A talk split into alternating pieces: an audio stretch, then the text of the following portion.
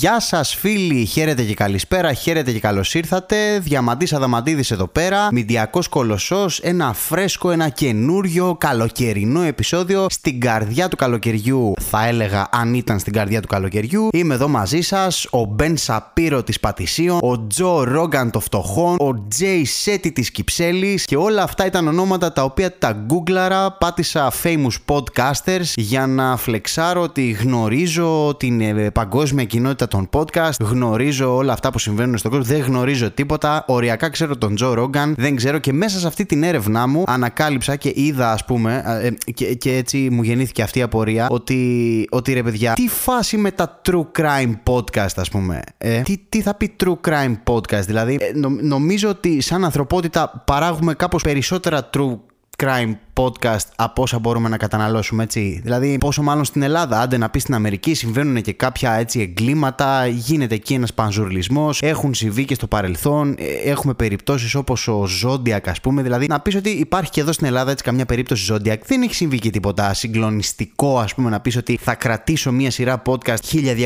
1225 επεισόδια να μιλάω, ας πούμε, για true crime, έτσι. Δεν είμαστε, ξέρω, ξέρω και εγώ, Bronx για να αναλύσουμε τόσο πολύ τα ελληνικά εγκλήματα. Α, σε όλα πάνω κάτω, έτσι. Η ίδια έκβαση υπάρχει ρε παιδί μου, ή δεν βρέθηκε ποτέ το πτώμα, ή βρέθηκε το πτώμα, ή ομολόγησε ο δολοφόνος, πήγε φυλακή. Ε, άντε υπάρχουν έτσι μια-δυο εξτρά περιπτώσεις, δεν θυμάμαι ο άλλος πώς λεγόταν που μαγείρεψε την οικογένειά του. Ε, αυτά άντε να κάνεις μια-δυο εκπομπές, θα τα πεις αυτά. τι άλλο ας πούμε. Για, και γιατί έχει ο κόσμος έτσι τέτοια μανία για το true crime, ρε παιδί μου; Ε, δηλαδή να βάλω podcast έτσι να ακούσω για εγκλήματα. Μου θυμίζει. Δεν, δεν, δεν ξέρω, ρε παιδί μου. Δηλαδή, νο, νομίζω ότι τα crime podcast είναι κάτι έτσι σαν τις εκπομπές της Νικολούλη και του Χαρδαβέλα για ανθρώπους που έχουν Spotify Premium, ρε παιδί μου. Δηλαδή για ανθρώπους που δεν πιάνουν Μακεδονία TV στη τηλεόρασή τους. Κα, Κάπως έτσι πρέπει να είναι. Δεν καταλαβαίνω. Και είναι πολλά τώρα. Μιλάμε για ανθρώπους που έχουν. Ε, ακούει, λέει ο άλλος. Ε, το κάθε επεισόδιο του το ακούνε 11 εκατομμύρια άνθρωποι. Ok. Okay. Μια Ελλάδα, ας πούμε, κάθεται και ακούει ένα επεισόδιο του podcast, ξέρω κτλ. Οκ, okay, εντάξει, ποιος είμαι εγώ να κρίνω, έτσι. Λοιπόν, πάμε τώρα να κρίνουμε ασύστολα. Ε, hot επικαιρότητα νέα δεν θα έχουμε πάλι σε αυτό το podcast. Συνεντεύξεις, πρόσωπα δεν θα έχουμε πάλι σε αυτό το podcast. Τι θα έχουμε διαμαντήσει σε αυτό το podcast; Κατά πάσα πιθανότητα πάλι νεύρα, έτσι. Αυτό νομίζω τελικά ότι κατέληξα ότι έκανα αυτό το podcast για να μοιραστώ τα νεύρα μου. Αυτό είναι.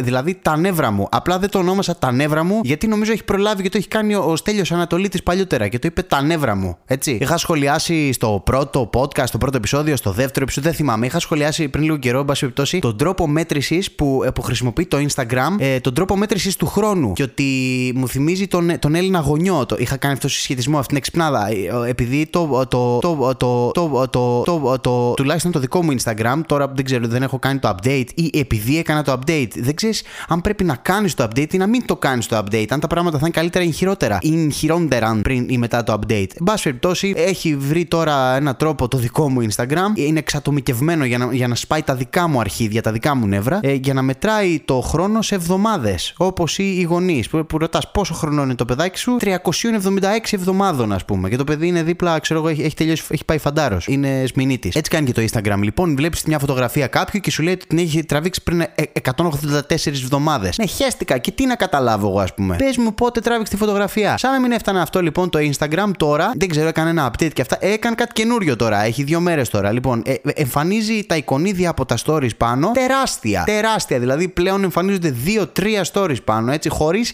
κανέναν απολύτως λόγο, έτσι. Καμιά φορά κάτι τέτοια πράγματα μου θυμίζουν εμένα πολλές φορές που, που, που, θέλω έτσι μια αλλαγή στη ζωή μου και μετακινώ έπιπλα από εδώ και από εκεί στο δωμάτιο, έτσι για να, νιώσω, για να νιώθω ότι υπάρχει έτσι μια αλλαγή, ρε παιδί μου. Πιστεύω ότι μαζεύονται αυτοί έτσι στο τραπέζι, στο συμβούλιο και λέμε, παιδιά, τι να κάνουμε; Να προτείνουμε κάτι άλλο, να κάνουμε την εφαρμογή μας να μοιάζει πιο πολύ στο TikTok. Όχι, μπάστα, αυτό θα το κάνουμε σιγά σιγά του χρόνου. Ναι, αλλά αυτό το μήνα τι να κάνουμε; Και πετάει το ένας και λέει, Λοιπόν, μαλάκες, εγώ προτείνω να μεγαλώσουμε τα εικονίδια που δείχνουν τα story πάνω, τα, τα στρόγγυλα. Μαλάκα, καταπληκτική ιδέα σου. Πάμε να το κάνουμε. Πόση διάμετρο έχει, 2 χιλιοστά, πώς να το κάνουμε; 14 μέτρα, ρε μαλάκα! Να γεμίσει όλη η οθόνη με τα story θέλω. Έτσι, για να μην βαριόμαστε, ρε παιδάκι μου. Μπήκα ρε μαλάκα και ένιωσα όπως παίρνεις το κινητό της μαμάς σου ή του μπαμπά σου έτσι για να δεις κάτι και βλέπει της γιαγιάς σου ακόμη χειρότερα αν έχεις γιαγιά ή παππού που έχουν smartphone, ο Θεός βοηθός και έχουν βάλει έτσι όλες τις γραμματοσυρές και τα εικονίδια στο maximum έτσι γιατί δεν βλέπουν την τύφλα τους από την πρεσβειοπία και, την, και το γλάφκομα και τον καταράχτη και την υπερμετροπία και τη μοιοπία. Ε,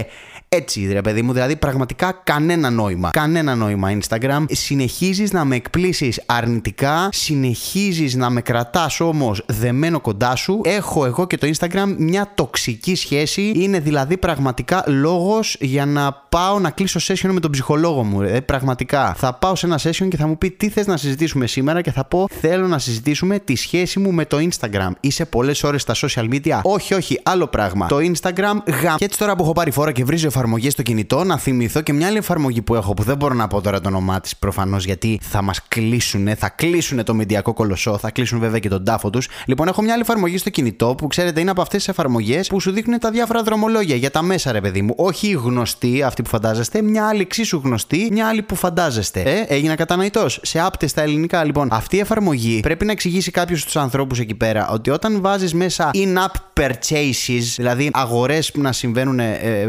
ε, αυτό το πράγμα που, που σου λέει μέσα ότι αν θέλεις να κατεβάσεις το, το premium, ας πούμε, της εφαρμογής ή αν θες να έχεις αυτό το, το demo, δεν ξέρω. Πρέπει να, να, να, να, να, να, να, καταλα, να καταλαβαίνουμε όμως τη φύση της εφαρμογής. Διότι, πρώτον, χώρια που μου παίρνει 3,5 ώρες να καταλάβω να βρω ποια γραμμή, ποιο τρόλεϊ, ποια στάση, πώς πάει κτλ. κτλ. Ένας λόγος που χρησιμοποιώ αυτή την εφαρμογή είναι για να μην χαθώ μέσα στην πόλη, για να φτάσω στη δουλειά μου, για να πάω έγκαιρα, για να προλάβω, για να μην γίνει κανένα λάθος και βρεθώ στο αργοστόλι. Έτσι. Λοιπόν, δεν γίνεται εσύ να μου βάζεις τις πιο ακατάλληλες διαφημίσεις, την πιο ακατάλληλη στιγμή, στο πιο ακατάλληλο μέρος της οθόνης, διότι θα χάσω τη δουλειά μου άμα γίνει μαλακία. Και πιστεύω ότι το έχουν κάνει τόσο όσο ρε παιδί μου σου λέει πόσα δευτερόλεπτα μπορεί να πάρει κάποιος να χάσει ένα λεωφορείο. 5, ωραία. 4,75 δευτερόλεπτα διαφήμισης. Στο πέμπτο να έχει προλάβει να εξαφανιστεί η διαφήμιση για να μην χάσει άλλος τη στάση. Δεν γίνεται μαλάκα εγώ να βλέπω, να είμαι από πάνω και να βλέπω σε ποια στάση πρέπει να κατέβω και ένα δευτερόλεπτο πριν δω αυτό που πραγματικά χρειάζεται για να χτυπήσω στο τρόλεϊ το κουδούνι για να κατέβω εκείνη την ώρα, να χτυπήσω στάση, να μου εμφανίζεις διαφήμιση, ας πούμε, ε, ε, για να κατεβάσω εκείνο το παιχνίδι που έχει ένα ζωάκι κάτω σε μια σπηλιά και πρέπει να ζωγραφίσω τρόπους για να μην μπουν μέσα οι μελισούλε. Α πούμε, στα αρχίδια μου και το ζωάκι στα αρχίδια μου και μελισούλε. Θα έρθω εκεί να στα σπάσω όλα, ρε μαλάκα. Γιατί αν χάσω τη δουλειά μου, θα πρέπει μετά να βάλουν εσένα μες στη σπηλιά και να βρούμε τρόπο να σχεδιάζουμε για να μην έρθουν διαμαντούλιδες πάνω σου, κατάλαβες; Το κατάλαβες αυτό, φίλε μου; Εσύ που προγραμματίζεις αυτά τα πράγματα. Κάθομαι, ρε μαλάκα, εγώ εδώ πέρα να δω πού πάει το 432, ας πούμε, ξέρω εγώ, δεν ξέρω ποιο λεωφορείο ή ποιο τρόλι ψάχνω. Και μου εμφανίζεται, ας πούμε, εκείνο μπα, πετάει τη διαφήμιση μπροστά μου. Δεν γίνεται αυτό. Πρέπει να προσέχετε να ξέρετε και τη φύση της εφαρμογής στην οποία πετάτε μέσα διαφημίσεις. Γιατί πετώντας μέσα διαφημίσεις, εμένα δεν με κάνεις να να θέλω να την αγοράσω την εφαρμογή. Εμένα με κάνεις να θέλω να σπάσω το κινητό μου κιόλας. Δηλαδή να μην έχω και κινητό μετά. Όχι να μην έχω την, εφαρ... την εφαρμογή σου, δεν θέλω να την ξαναδώ, φίλε μου. Το κατάλαβες. Σε άλλα νέα και σε πιο ήρεμους τόνους, βλέπω εδώ πέρα η Apple ανακοίνωσε το Vision Pro που είναι το καινούριο headset που είναι για επαυξημένης επαυξημένη πραγματικότητας. Κάπως θα φοράς αυτό το πράγμα. Ένα καινούριο VR headset, εν πάση περιπτώσει. Δεν τα ξέρω αυτά εσείς οι νέοι τα ξέρετε και αυτό θα είναι τώρα ρε παιδί μου έχει γίνει χαμός ε, για το πόσο δυστοπία θα αρχίσει να θυμίζει ε, η ζωή μας ναι το headset της Apple περιμένατε για να θυμίσει δυστοπία η ζωή μας βλέπω εδώ πέρα αυτό θα κοστίζει λέει 3.499 ευρώ ούτε καν 3.500 χιλιάρικα ρε μαλάκες πώς κάνετε έτσι δηλαδή; Φτωχάντζες, φτωχομπινέδες του κερατά ε, είναι ένα πράγμα από ό,τι βλέπω εδώ πέρα το οποίο θυμίζει μάσκα για σκι ε, απλά είναι μάλλον εξαπλάσια τιμή, της, ε, τιμή του από μια μάσκα του σκι εντάξει δεν έχω να σχολιάσω κάτι, παιδιά. Δηλαδή και πολύ άργησε η Apple να βγάλει κάτι τέτοιο. Δηλαδή δεν περίμενα και κάτι διαφορετικό από την Apple. Απλά ξέρεις, τώρα είπαν όλοι ότι α, έρχεται ο, αυτός ο κόλοσο, ο μεγάλος ο τεχνολογικός, θα λανσάρει αυτό το πράγμα, θα αλλάξει τις ζωές μας και αυτά όπως έκανε με το iPhone τότε. Ναι, εντάξει, ναι, οι ζωές μας αλλάζουν έτσι και αλλιώς, όχι εξαιτίας του Vision Pro της Apple και κάθε τεχνολογικό επίτευγμα είναι εδώ για να το χρησιμοποιήσουμε είτε προς όφελος της ανθρωπότητας είτε εις βάρος της ανθρωπότητας. Τι είπα πάλι ρε μαλάκα, πώς διαμόρφωσα συνειδήσεις εδώ πέρα, τι σπόρο έβαλα πάλι για γόνιμο διάλογο για να αναπτύξουμε μια φιλοσοφία, μια νοοτροπία που θα μας ταξιδέψει στα πέρατα του κόσμου ρε μαλάκα. Αμυντιακός κολοσσός ρε μαλάκα. Βλέπω εδώ πέρα τώρα διαβάζω στα ίντερνετ μια μελέτη λέει που έχει γίνει από την Ευρωπαϊκή Ευρωπαϊκή Στατιστική Υπηρεσία, τη Eurostat, τι λέει ότι σχεδόν ένας στους δύο νέους στην Ελλάδα ζει στο σπίτι των γονιών του. Έτσι, και ότι ξέρω εγώ είναι ιδιαίτερα αρνητικά, αρνητικά, αρνητικά και ότι είναι ιδιαίτερα αρνητικά τα στοιχεία αναφορικά με τα δεδομένα που αντιμετωπίζουν ξέρω εγώ, οι νέοι στη χώρα μας. Έχουν καταγραφεί από την Ευρωπαϊκή Στατιστική Υπηρεσία. Λέει, ειδικότερα λέει, σύμφωνα με την έκθεση που δημοσιεύτηκε από την υπηρεσία, η Ελλάδα λέει είναι στις πρώτες θέσεις στο ποσοστό νέων που μένουν σε υπερπλήρη νοικοκυριά. Και λέω τι είναι το υπερπλήρες νοικοκυριό και μπαίνω να διαβάσω. Φυσικά δεν καταλαβαίνω τίποτα. Λέει ένα άτομο θεωρείται ότι ζει σε ένα υπερπλήρες νοικοκυριό εάν αυτό δεν διαθέτει ελάχιστο αριθμό δωματίων ίσο με το άθροισμα. Ένα δωμάτιο για το νοικοκυριό, ένα δωμάτιο αναζευγάρι, ένα δωμάτιο ανά άτομο ηλικίας 18 ετών και άνω, ένα δωμάτιο για δύο άτομα ίδιου φίλου μεταξύ 12 και 17 ετών, ένα δωμάτιο για άτομα ηλικίας 12 έως 17 ετών που δεν περιλαμβάνεται στην προηγούμενη κατηγορία, ένα δωμάτιο ένα ζευγάρι παιδιών κάτω των 12 ετών, ένα δωμάτιο για σένα, ένα δωμάτιο για μένα, ένα δωμάτιο για όλους. Δεν καταλαβαίνω τίποτα. Βλέπω παρόλα αυτά εδώ πέρα ότι οι νέοι λέει 15 με. Ένας στους δύο νέους 15 με 29 ετών ζουν σε υπερπλήρη νοικοκυριά που στην πλειοψηφία λέει των περιπτώσεων είναι το σπίτι των γονιών τους. Τι περιμένατε, φίλοι μου, όμως παρόλα αυτά, γιατί αυτό μας εκπλήσει τόσο πολύ που πρέπει να είναι νέο; Περιμέναμε την Ευρωπαϊκή Αρχή Στατιστική αυτή, ας πούμε, να μας πει έτσι όπως είναι η κατάσταση, έτσι όπως έχει γίνει, έτσι όπως είναι η ζωή πλέον, που πλέον το να είσαι 30 και 32 χρονών, τα, τα 30 και τα 32 και τα 33 και τα 35, μη σου πω, είναι τα καινούργια 18 και 19 και 20. Τι περιμέ, πού περιμένετε να ζουν οι, οι νέοι, ας πούμε, περιμένετε να ζουν στο δικό τους νοικοκυριό, ε, να ξυπνάνε το πρωί, να πηγαίνουν στη δικιά τους δουλειά, στο δικό τους σπίτι, με τα δικά τους έπιπλα, ε, να μπαίνουν στο δικό τους αυτοκίνητο για να πηγαίνουν στη δουλειά και το καλοκαίρι να πηγαίνουν που στο δικό τους εξοχικό. Αυτή μόνο η πρόταση που είπα είναι 14 εκατομμύρια ευρώ κοστίζει όλο αυτό το πράγμα σε budget που είπα, ας πούμε. Δηλαδή έχει, η ζωή έχει κρυβίνει τόσο, έχει φτάσει σε αυτό το επίπεδο όπου δεν υπάρχει ας πούμε κάποια άλλη εναλλακτική. Δηλαδή τι να κάνει ένας άνθρωπος. Καλά, όχι 15 τώρα και αυτό μαλακία είναι που λέει μέσα, αλλά τι να κάνει δηλαδή ένας άνθρωπος ας πούμε 25 χρονών που δουλεύει κάπου να πάρει 600 ευρώ; Να κάνει τι; 600 ευρώ κάνει ένα φυστικό βούτυρο στο σούπερ μάρκετ. Να πάει να πάρει ένα φυστικό βούτυρο, να το φάει και μετά να μείνει μέσα στο βαζάκι. Αυτό περιμένετε. Και φυσικά όλα αυτά, εάν ο νέος άνθρωπος καταφέρει να επιβιώσει σε αυτή τη χώρα έτσι, καταφέρει να ζήσει. Βλέπω εδώ πέρα και την άλλη είδηση. Ε, λογικά θα, το, θα την είδατε κι εσείς μέσα στην ημέρα, την προηγούμενη μέρα, αυτές τις μέρες, εν πάση περιπτώσει. Τώρα δεν θυμάμαι ακριβώς πότε έγινε αυτό. Δεν έχει και ιδιαίτερη σημασία. Μιλάω για αυτή την 19χρονη ε, έγκυο κοπέλα στη Νέα Μάκρη, η οποία ε, πραγματικά. η οποία πέθανε η κοπέλα γιατί ε, είχε κάποιες επιπλοκές. Δεν ξέρω, ε, πρέπει να γεννήσει. Δεν είμαι σίγουρος. Μπορεί να λέω κάτι λάθος αυτή την είδηση, αλλά ούτε και αυτό έχει σημασία. Σημασία έχει το γεγονός ότι οι δικοί της άνθρωποι καλέσαν ένα ασθενοφόρο, καλέσανε το ΕΚΑΒ σε μια κλίση, ξέρω εγώ, που έγινε γύρω στις 10.30 το πρωί. Συνέχισαν να κάνουν κι άλλες κλήσει, έτσι, στις 11 παρά, στις 12 παρά και το ασθενοφόρο, από ό,τι ε, βλέπω εδώ πέρα, έφτασε στη 1 και μισή. Και όχι μόνο έφτασε το ασθενοφόρο στη 1 και μισή, το ασθενοφόρο δεν είχε και οξυγόνο μέσα. Μετέφερε το ασθενοφόρο την κοπέλα στο κέντρο υγείας της Νέας Μάκρης, έτσι, ούτε καν σε κάποιο νοσοκομείο, γιατί δεν προλαβαίνανε. Μετέφεραν την κοπέλα στο κέντρο υγείας και είδαν ότι η κοπέλα έχει πεθάνει. Καθώς και το βρέφος. Διατάχθηκε, λέει, ένορκη διοικητική εξέταση. Τι να το κάνω στα παπάρια μας. Δεν ξέρω αν αυτό τώρα έχει πλέον κανένα νόημα. Ε, δηλώσεις από εδώ, δηλώσεις από εκεί. Χρειάζονται τουλάχιστον διπλάσια στενοφόρα και αυτά. Ωραία, αυτό είναι ρε παιδί μου. Αυτή είναι η νέα πραγματικότητα. Καταλάβατε; Δηλαδή, δεν έχεις δικαίωμα να ζήσεις προς καμία κατεύθυνση, ρε παιδί μου. Δεν έχεις κανένα δικαίωμα. Δεν έχεις καν... στον ήλιο μοίρα. Εσάς σας πιάνει ποτέ αυτό; Να νιώθετε ότι δεν έχετε στον ήλιο μοίρα, ρε παιδί μου, και ότι καλύτερα πραγματικά να κάθομαι στο σπίτι μου και να ασχολούμαι με το Instagram που μεγάλωσε στα εικονίδια, γιατί μέχρι εκεί, μέχρι εκεί πρέπει να ξοδέψω ενέργεια στο σύμπαν. Γιατί αν πάω να ξοδέψω περισσότερη ενέργεια στο σύμπαν, θα πάρω τα αρχίδια μου, δεν έχει κανένα νόημα, ας πούμε. Εσείς το νιώθετε αυτό, γιατί εγώ το νιώθω έτσι καμιά φορά. Ε; Κάτι έτσι ακόμη που συνέβη αυτές τις μέρες και συγκεκριμένα το τρίμερο που μας πέρασε, Σάββατο, Κυριακή, Δευτέρα. Δεν ξέρω αν το πήρατε πρέφα. Κοιτάξτε, στην πραγματικότητα, αν το συγκεκριμένο πράγμα δεν το πήρατε πρέφα, τότε ή δεν έχετε κινητό, ή δεν έχετε social media, ή είστε κλεισμένοι μέσα σε ένα μπουντρούμι και σας έχουν κλεισμένους οι γονείς σας εκεί και σας πετάνε ένα ξέρω το φαγητό. Οπότε σε αυτή την περίπτωση καλύτερα να καλέσουμε την αστυνομία. Και φυσικά αναφέρομαι στο φεστιβάλ του Χελμού. Το Χέλμος Χελμός ε,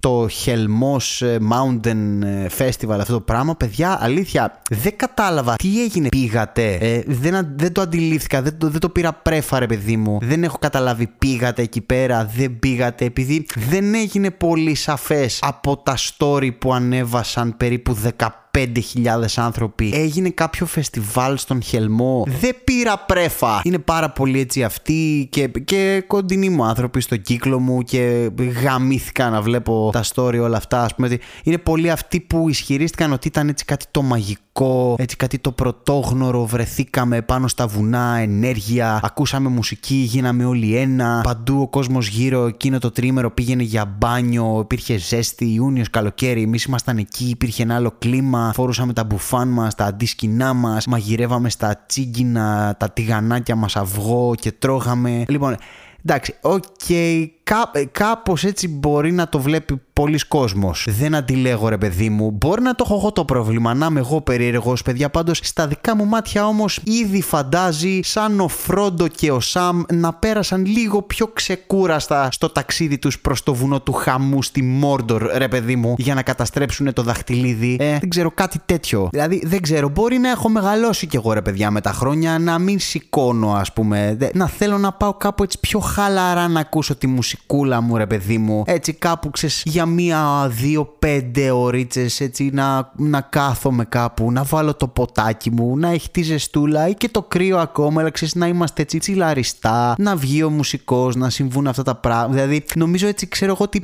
περισσότερη διασκέδαση θα είχε να κοιμηθώ για μια βδομάδα συνεχόμενα στην πλατεία Βάθης με τα ίδια ρούχα και με μόνες προμήθειες ένα μπικ στυλό, μια ντομάτα και ένα πακέτο Prince παρά να στήσω σκηνή στα 1700 μέτρα υψόμετρο μέσα στη βροχή, την υγρασία και τη λάσπη για να ακούσω άιντε μες στη γης στο πυρωμένο κέντρο με μόνες προμήθειες, ένα μπικ στυλό, μια ντομάτα και ένα πακέτο Prince. Και σας μιλάει ένας άνθρωπος που λατρεύει τον Θανάση Παπακωνσταντίνου. Δεν έχει να κάνει με αυτό. Τον λατρεύω τον Θανάση Παπακωνσταντίνου, αλλά πραγματικά συγγνώμη, ε, δεν δε θέλω να δω συναυλία του ντυμένος σαν αποστολή του Discovery Channel ενώ προσπαθώ ταυτόχρονα με μια οδοντογλυφίδα να ξεντεριάσω την ενιδρίδα, ξέρω εγώ το καπιβάρα που έπιασα στο κυνήγι γιατί αλλιώς δεν θα έχουμε τι να φάμε και με τι να σκεπαστούμε εγώ και η σύντροφή μου το βράδυ, ξέρω εγώ. Ενώ ξέρω, προσπαθούμε να ανάψουμε φωτιά στην κοιλάδα του Ulrich Klein, στην κοιλάδα του Idris Elba, στην κοιλάδα του Michael Jackson, δεν ξέρω, εμείς και άλλοι 14.500 άνθρωποι μαζί επί τρεις μέρες. Και μάλιστα όλο αυτό επειδή το θελήσαμε και πληρώσαμε για αυτό το πράγμα. Ε,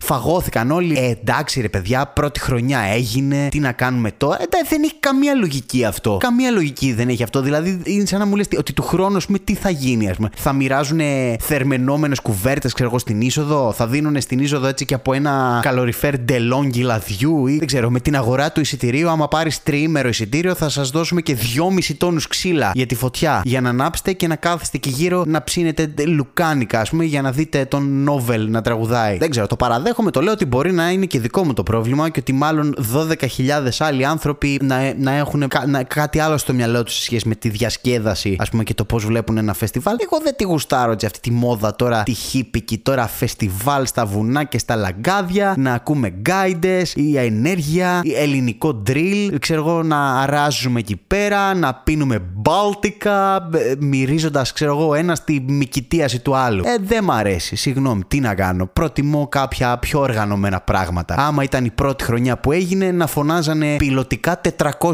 ανθρώπους να βλέπανε αυτό το πράγμα, να δουν πώς θα λειτουργήσει αυτό. Δηλαδή, τι συνέβη σε αυτή την κοιλάδα εκεί πέρα; Τι συνέβη; Άντε, η μουσική με όμικρον γιώτα θα ήταν κάπως προφυλαγμένη. Θα είχαν κάποια backstage και αυτό. Ο υπόλοιπος κόσμος δηλαδή πού πήγε εκεί πέρα; Πού παρκάραν όλοι αυτοί οι άνθρωποι; Πού χέσαν όλοι αυτοί οι άνθρωποι; Είχε χημικές τουαλέτες εκεί πέρα; Μιλάμε για 12.000 ανθρώπους. Τι είχε, μία τουαλέτα για κάθε άνθρωπο, 12.000 χημικές τουαλέτες; Πού πήγαν όλα αυτά τα πράγματα; Γιατί είναι πάρα πολύ ωραία η επαφή με τη φύση και να είσαι στη φύση, να ακούς μουσική, να γίνει ένα με τη φύση. Αλλά όταν πας εκεί πέρα, 12.000 άτομα, η μισή να πήραν αυτοκίνητο, μιλάμε για 6.000 αυτοκίνητα. Να βάλανε πούλμαν, να σου αφαιρέσω αυτοκίνητα. Χίλια αυτοκίνητα να σου βάλω και πάλι έχει γαμηθεί ο τόπος εκεί πέρα. Να μιλήσουμε τώρα για όλους τους ανθρώπους εκεί πέρα που δεν θέλω να κρίνω τους ανθρώπους, αλλά δεν πιστεύω να ήταν και ένα φεστιβάλ καθαριότητας εκεί πέρα. Όχι σε σχέση με τους ανθρώπους, σε σχέση με τα, με τα σκουπίδια που αφήνουν πίσω τους όλοι αυτοί οι άνθρωποι που πάνε σε αυτούς του είδους τις συναυλίες. Και το ξέρω γιατί έχω πάει και εγώ σε τέτοιες συναυλίες που μπορεί να μην ήταν στον Χελμό ή στο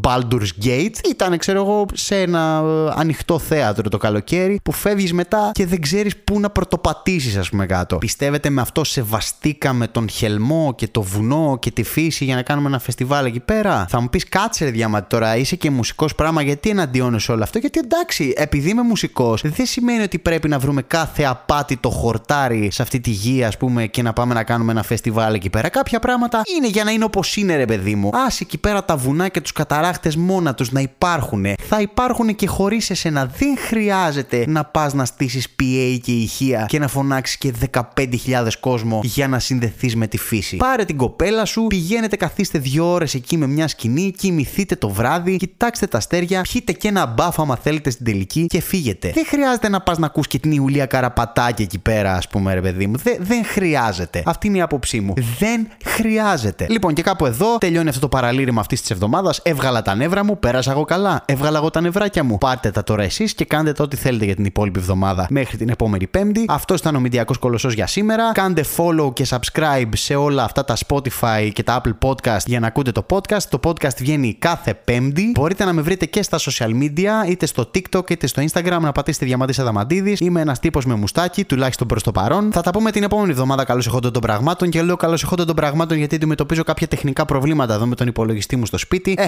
αν δεν τα καταφέρουμε, έχουμε πει τη λύση. Μπορεί να ηχογραφήσω σε καμιά μπομπίνα και να σας τα στείλω στο σπίτι σας. Θα σας ζητήσω όλους να μου στείλετε με τον ταχυδρομικό σας κώδικα για να σας στείλω την μπομπίνα για να ακούσετε στο γραμμόφωνο σας το μηντιακό κολοσσό. Αυτά θα τα πούμε την άλλη εβδομάδα. Γεια!